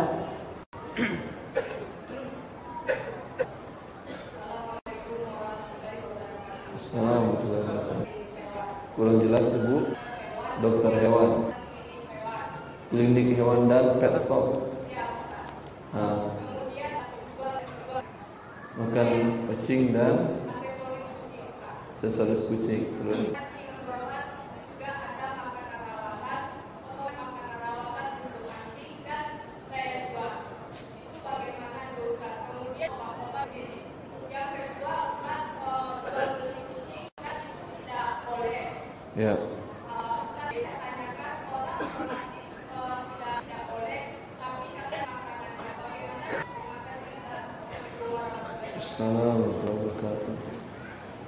baik ibu buka klinik dokter hewan untuk sapi, kerbau dan kambing daripada ngurusinnya begitu. Iya atau tidak? Buka klinik sapi, kerbau dan kambing. Onta Onta bagus juga, berarti gua harus pindah ke Arab Saudi. Tinggal di, di kota Makkah. Nah, bagus susunannya bagus. Ya. Ya, jelas Ibu. Daripada pet shop, Masya Allah. Pet shop itu bagian dari membuang-buang harta. Ya, bagian walaupun kucing Kucing itu biarkan dia mencari makanan rezeki Allah min kata Rasulullah. Lebih baik dia dibiarkan dilepas di alamnya. Lebih baik. Jelas Allah Taala. Baik, kita bacakan soal yang datang dari tulisan Ustaz yang dari kertas. Ini pertanyaannya apa benar hadis terkait dosa riba yang paling ringan sama dengan menzina ibu kandung sendiri? Hadisnya diperdebatkan di antara para ulama kesahihannya. Dia bertanya apakah benar? Apakah benar hadis itu diperdebatkan oleh para ulama begitu? Ada diperdebatkan oleh para ulama, jadi bagaimana kesahihannya? Saya lupa mengecek hadis tersebut, tapi hadis itu saya di buku saya saya tidak masukkan.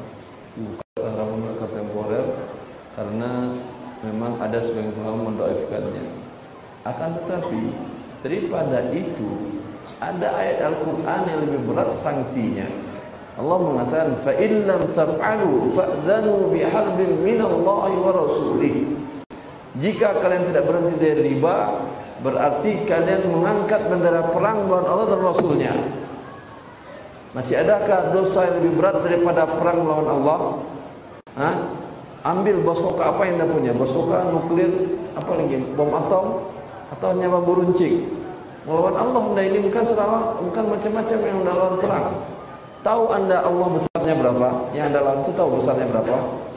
Yang jelas setiap sekali dan anda setiap sekali anda bergerak dalam salat dan mengatakan Allahu Akbar. Apa artinya? Allah Maha Besar. Memang Allah Maha Besar. Allah mengatakan dalam Al-Quran mensifatkan dirinya. Wa ma qadarullah haqqa qadri wal ardu jami'an qadratuhu yawmal qiyamah was samawat matwiyatun bi yamini subhanahu wa ta'ala amma yushrikun. Orang yang berdurhakai Allah, dia tidak pernah kenal Allah.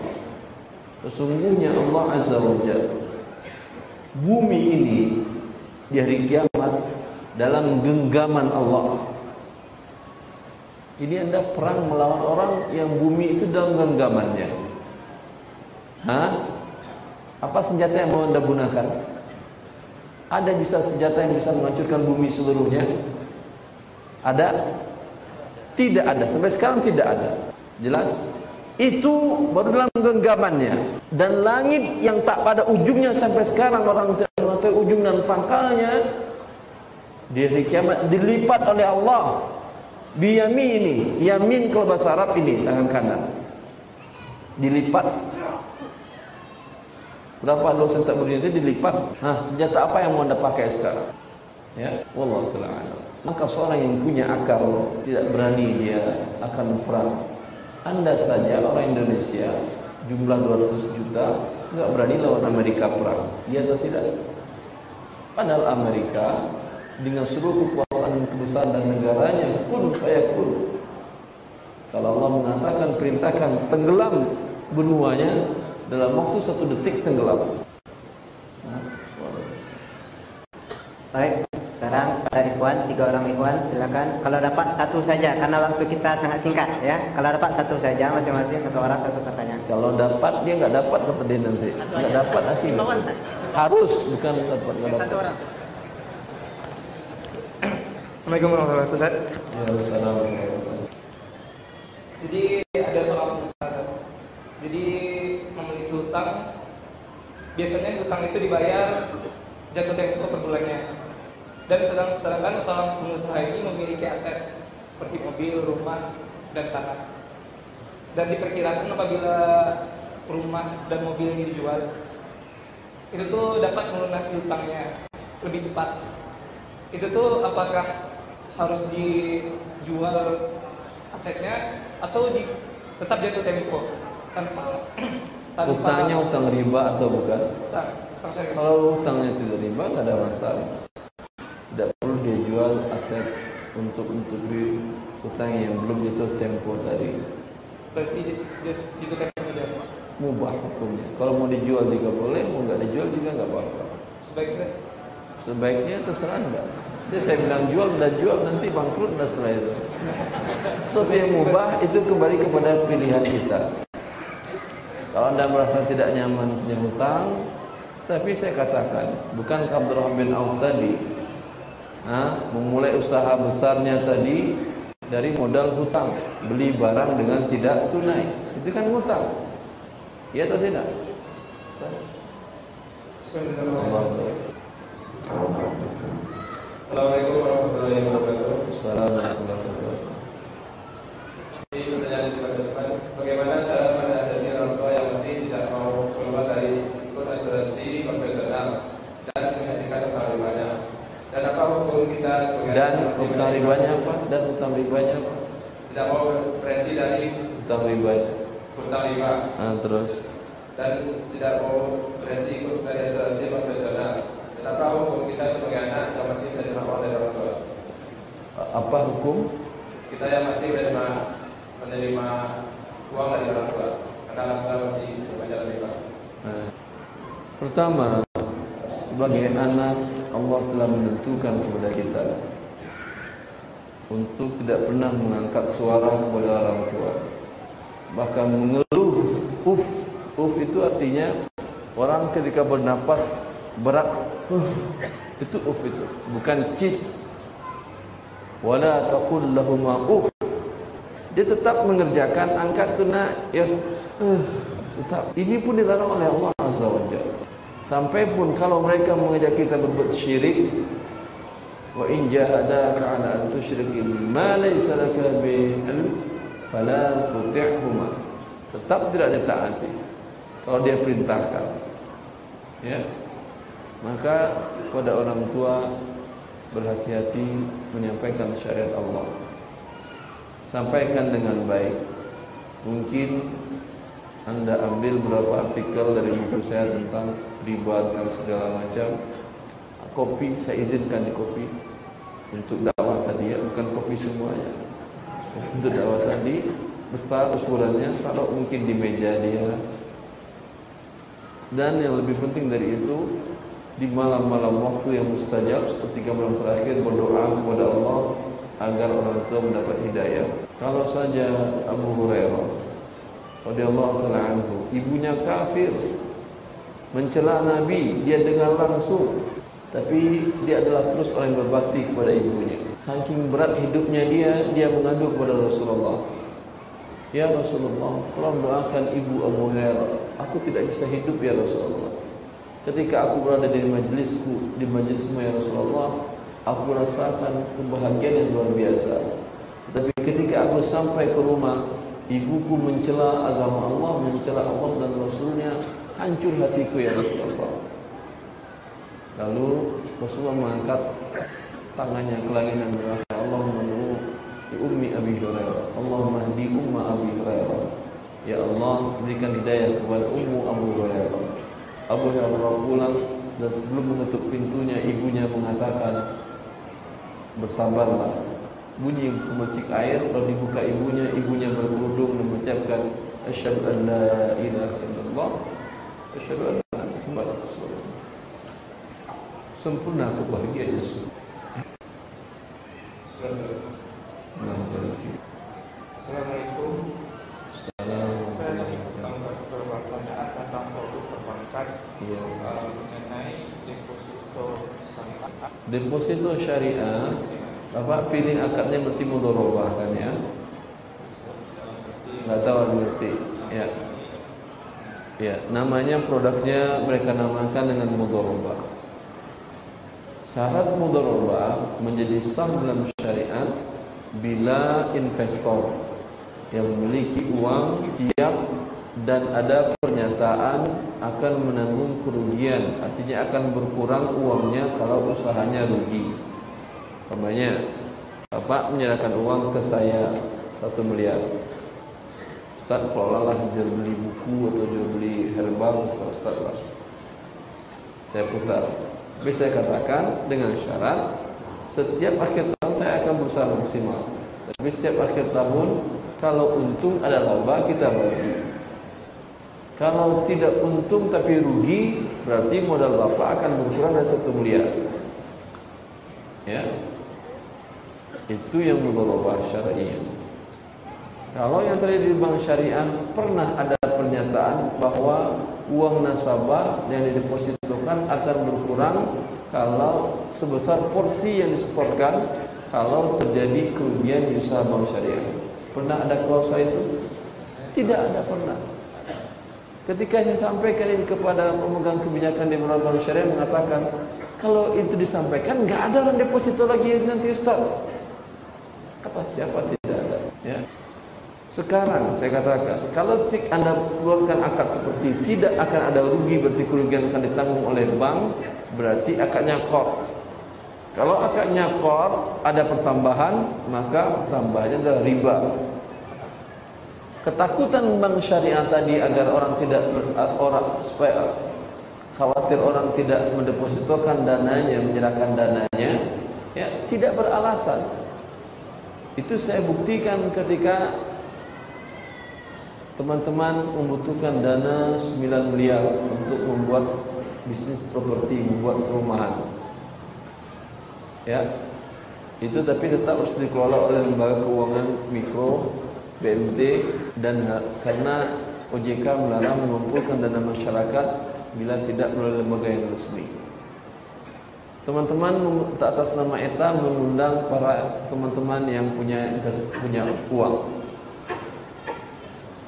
dengan kebutuhan 9 miliar kita sampaikan bahwa proyek ini butuh dana 9 miliar silahkan store modal terkecil mulai dari 200 juta. Satu saham 200 juta. Ya. Dengan proyeksi kemungkinan untung yang didapat perkiraan dalam 2 tahun proyek ini sekitar 48% dari modal yang di store itu kemungkinan berarti setahun 22% pertambahan ada deposito yang mengasih bunga riba 22%? Tidak ada. Paling mereka 7%, 8%. 8%, 7% riba. Ini 22% halal. Ya. Tapi dengan resiko kalau usaha ini gagal di luar kemampuan bisnis, di luar profesionalisme kami, maka setiap pemegang saham yang setor uang tadi menanggung kerugian sebesar porsi modalnya. Itu pernyataan. Tahu ada apa yang terjadi? Dalam waktu dua hari setelah diberitahukan dan diundang para investor tadi, dana terkumpul malah 20 miliar. Ada salah seorang jamaah bawa pakai tas jempol, tos. Buka uangnya ini uang saya, kata dia saya setorkan, saya murid ustaz di masjid Nurul Iman di Blok M Square. Saya daripada uang saya dibawa bantal dalam ini sebanyak 10 miliar ini saya setorkan. Dia sendiri 10 miliar. Nah keuntungannya juga besar. Tapi ruginya juga besar. Tapi kan resiko ruginya bisa diminimalisir walhasil seperti yang saya katakan saya masih ragu dengan deposito di bank syariah sebaiknya kalau anda ingin menambahkan uang anda masuk beli saham yang halal mungkin ke teman, mungkin ke kerabat lebih baik, tambahnya lebih tinggi. Ya. Kalau Anda ingin untuk masa depan biar aman, ambil di bank syariah produk tabungan wadiah yang tanpa pertambahan. Ada di, ada di beberapa bank syariah seperti itu produknya. ada lagi ya. suku retail yang negara. Suku retail negara. Apa boleh kita suku retail sebelum terbit dikeluarkan oleh bank-bank syariah saya diminta oleh Kementerian Keuangan untuk mereka mendiskusikan tentang hukumnya semenjak sebelum muncul setelah muncul dan kapan pun saya katakan hukumnya haram karena dia adalah pengelabuan dari ori obligasi skemanya sama cuma nama-namanya syariah saja dan saya sudah sampaikan kepada waktu itu kepada Kementerian Keuangan ketika diminta untuk memperbaikinya. Ya, tapi Allah Taala sepertinya sekarang belum ada perubahan. Tadi perjanjian satu Bapak. Dia akan banyak terus insya Allah. Assalamualaikum warahmatullahi wabarakatuh. Assalamualaikum warahmatullahi wabarakatuh. Ya, kesempatan ini sudah satu minggu saya tunggu Bapak. Masya Allah. Bapak masih bernasib baik. Saya pernah ke Batam memberikan seminar di BI Batam. Ada jamaah setelah dibuka pertanyaan dia bilang saya nelfon Pak Ustadz dan televisi rojak ketika ketika online sudah tiga tahun. Alhamdulillah sekarang baru bertemu. Anda baru lima hari kan ya? Ini semacam kasus Pak, jadi kita lakukan sebentar ya. Tahun 2008 saya adalah salah satu korban PHK. Tahun 2010 saya ditawarkan untuk menjual barang oleh si A dengan cara freelance. Saya meminta si A membuat surat perjanjian jual beli, tapi si A menolak karena alasan saya tidak punya jaminan. Kemudian dan saya pun punya jaminan dan saya mau oh, saya pun menyatakan dengan jaminan kemudian saya mengikuti syarat yang disarankan oleh si A bahwa saya hanya boleh mengambil 10.000 sepasang. Syarat itu saya penuhi karena saya ketika itu terdesak hidup. Tahun pertama dan tahun kedua berjalan dengan lancar. Tahun ketiga barang ini sudah mulai bermasalah dan barang ini tidak laku. Kemudian saya cari informasi di toko. Toko memberitahu bahwa barang saya adalah terlalu mahal. Karena terlalu mahal dengan si A sudah mengambil untung, kemudian saya mengambil untung plus 10 ribu per pasang. Ternyata pernyataan ini saya komplain sama si A. Si A tidak mengambil si A tidak peduli. Kesimpulannya si A lebih banyak mengambil keuntungan daripada saya yang mengambil keuntungan padahal biaya operasional saya yang tanggung sendiri. Dan hutang itu masih saya tanggung Pak. Tidak tanggung-tanggung besarnya Pak, ratusan juta. Kemudian yang saya tanyakan sama Bapak adalah bolehkah jual beli seperti itu menurut Islam? Yang kedua, bagaimanakah status utang utang itu? Kalau saya tanya saya punya utang. Sebentar. Jual beli apa? Saya kurang jelas dari awal. Jual beli sepatu, Pak. Dia produksi sepatu. Dia produksi sepatu, Dijual. dikasihkannya sama saya, bawalah barang ini. Bawa dijualkan. Jualkan barang ini Ya kalau nggak terjual kembalikan ke dia.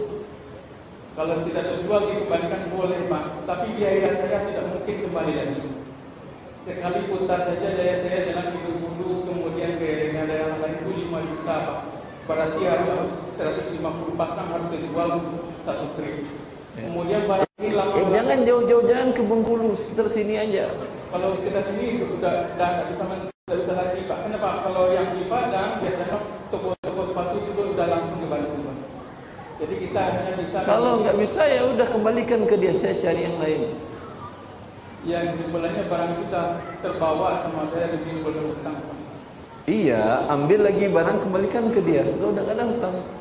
Iya, barang itu bisa saya kembalikan Pak. Yang diutang yang tertimbul akibat jalan itu bagaimana Pak? Ya, itu minta ke Allah, jangan minta ke saya. Agar dimudahkan Allah membayar hutang tadi.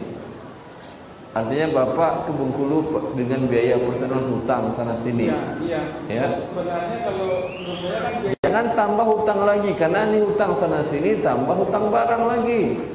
Sekarang ya minta para tokoh-tokoh tadi kalau bisa di, ada kerabat yang dekat Bengkulu atau mana mereka ambil kirimkan lagi ke dia sehingga tidak ada hutang sudah lagi. saya lakukan Pak. Cuma Sudah. aslinya utang masih ada utang Pak. Ia minta ke Allah agar dimudahkan membayar hutang. Adalah Zubair bin Al-Awwal. Ketika dia wafat dia kaya raya, Zubair kaya raya. Punya properti yang banyak. Yang saya tanya Ketik sebentar. Mau saya jawab atau mau bertanya terus? Iya Pak. Ah. Ketika dia wafat dia mengatakan kepada anaknya Abdullah bin Zubair. Ya Abdullah, bapakmu memiliki hutang yang banyak. Dari mana muncul hutang dia? Dia adalah orang kaya dan orang percaya dengan dia. Sehingga orang-orang yang pergi berbisnis, pergi berdagang ke Syam ke mana-mana, nitip uang kepada dia seperti yang saya katakan tadi. Lalu Zubair mengatakan, tidak, saya rubah akadnya menjadi akad qad pinjaman. Ini pinjaman ini yang banyak menumpuk di tangan dia. Maka ketika dia wafat, pinjamannya itu lebih daripada sejuta tujuh ratus dinar. Satu dinar berapa? Dua juta setengah. Kalikan saja. Berapa ratus miliar, berapa ribu miliar utang yang harus dia bayar. Karena bank sekarang ini, utang anda sampai segitu? Tidak. Ah. Kemudian Ka- maka Zubair mengatakan jual seluruh proper- propertiku. Maka ketika Abdullah bin Zubair, Abdul Zubair tadi mengatakan jual propertiku tutupi hutang-hutangku. Kalau saya wafat hutang-hutang belum terbayar. Bila masih belum cukup, bacakan doa ke Allah. Bunyi doanya, Ya Rabb Zubair, iqdi dayna Zubair. Dan itu yang diamalkan oleh anaknya Abdullah bin Zubair. Ketika dia terus berusaha menjualkan barang properti aset properti tadi itu untuk hutang, masih susah. Yang namanya properti kan tidak terlalu gampang menjualkannya. Sampai terjual dengan nilai sampai dengan 1,5 juta dinar.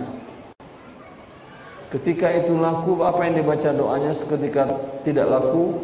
Ya Rabb Zubair, ikdi Zubair. Wahai Rabb Zubair, bayarkan hutang Zubair. Kata Abdullah bin Zubair, langsung laku barang tersebut. Langsung laku barang tersebut, terjual. Dan saya tutupi hutang-hutang bapak saya. Paham? Intinya adalah berserah diri kepada Allah. Minta kepada Allah, dia yang punya langit dan bumi ini dan dia yang mampu membayarkan hutang anda. Kita tidak, saya tidak mampu, teman-teman lain juga mungkin tidak mampu. Kecuali ada yang berzakat beliau. Terus? Apakah boleh dalam agama Islam kita orang yang berada di atas kita enggak dia perpanjangan dia tangan kekuasaan dia dengan tiga bolehkah dalam agama Islam menyatakan bahwa orang yang di atas lebih besar mengambil keuntungan daripada orang yang di bawah padahal dia menanggung risiko Masalah keuntungan enggak ada masalah. Dia kan menanggung risiko dia. Kata siapa yang tidak menanggung risiko? Kalau enggak laku barang kan kembali ke dia. Anda akan kembalikan barang ke dia tadi enggak? Ya sisanya ke mana? ya bisa jalan Pak Siapa yang makan di jalan sepatu? uangnya harus jalan untuk Ya berarti anda yang tidak amanah. Ya. Artinya da- dari awal, dari awal la qadarullah ma syaa fa'al. Seorang muslim kayyisun fatin. Cerdas dan mawas diri di dalam berdagang dalam kehidupannya. Ya, bagaimana? Tentu sebelum anda buat kontrak hitam di putih, lihat secara tinjauan syar'inya, lihat dari tinjauan bisnisnya, sehingga itu teman-teman di ETA Erwan International Associate secara consulting itu keputusan syariah semua dari tangan saya. Tapi keputusan bisnis dan ekonominya ada dua anggota saya yang mereka satu S2 dari ITB Business Management dan satu lagi S2 dari Durham University di Inggris. Sedang program S3 di Unpad.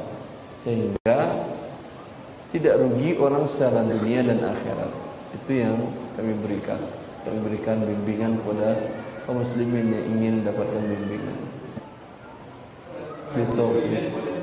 Boleh. Cuman berarti namanya selama ini Anda sedekah ke dia. Dijualnya barang yang mahal-mahal ke Anda. Anda mau saja. saya ada pasar Pak. Hah?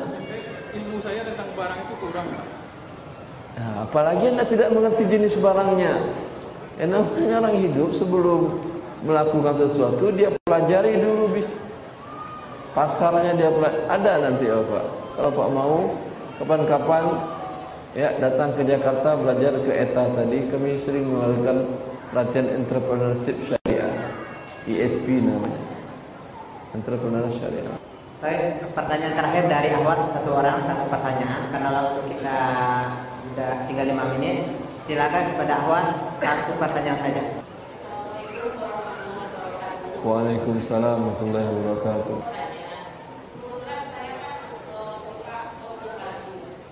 Iya Ada apa? Ada apa? Rekan bisnis Nah. Setiap bulan belanja kepada toko anda Terus Dia belanja dengan anda tunai Dia belanja dengan tunai apa tidak? Tunai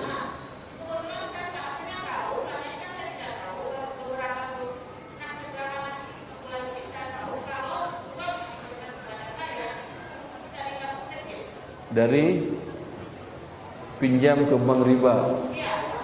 Ha. Boleh. Kalau ragu bawa ke sini uangnya.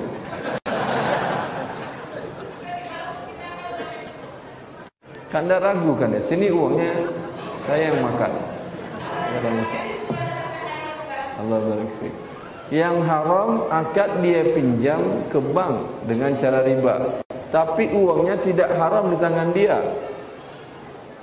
Ini konsekuensinya kalau anda kalau anda ragu jangan hidup di Indonesia.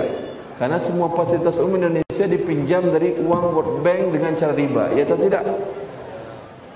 Anda di Indonesia pernah ragu masukin anak ke sekolah negeri? Enggak kenapa ketika ini anda ragu? Ya?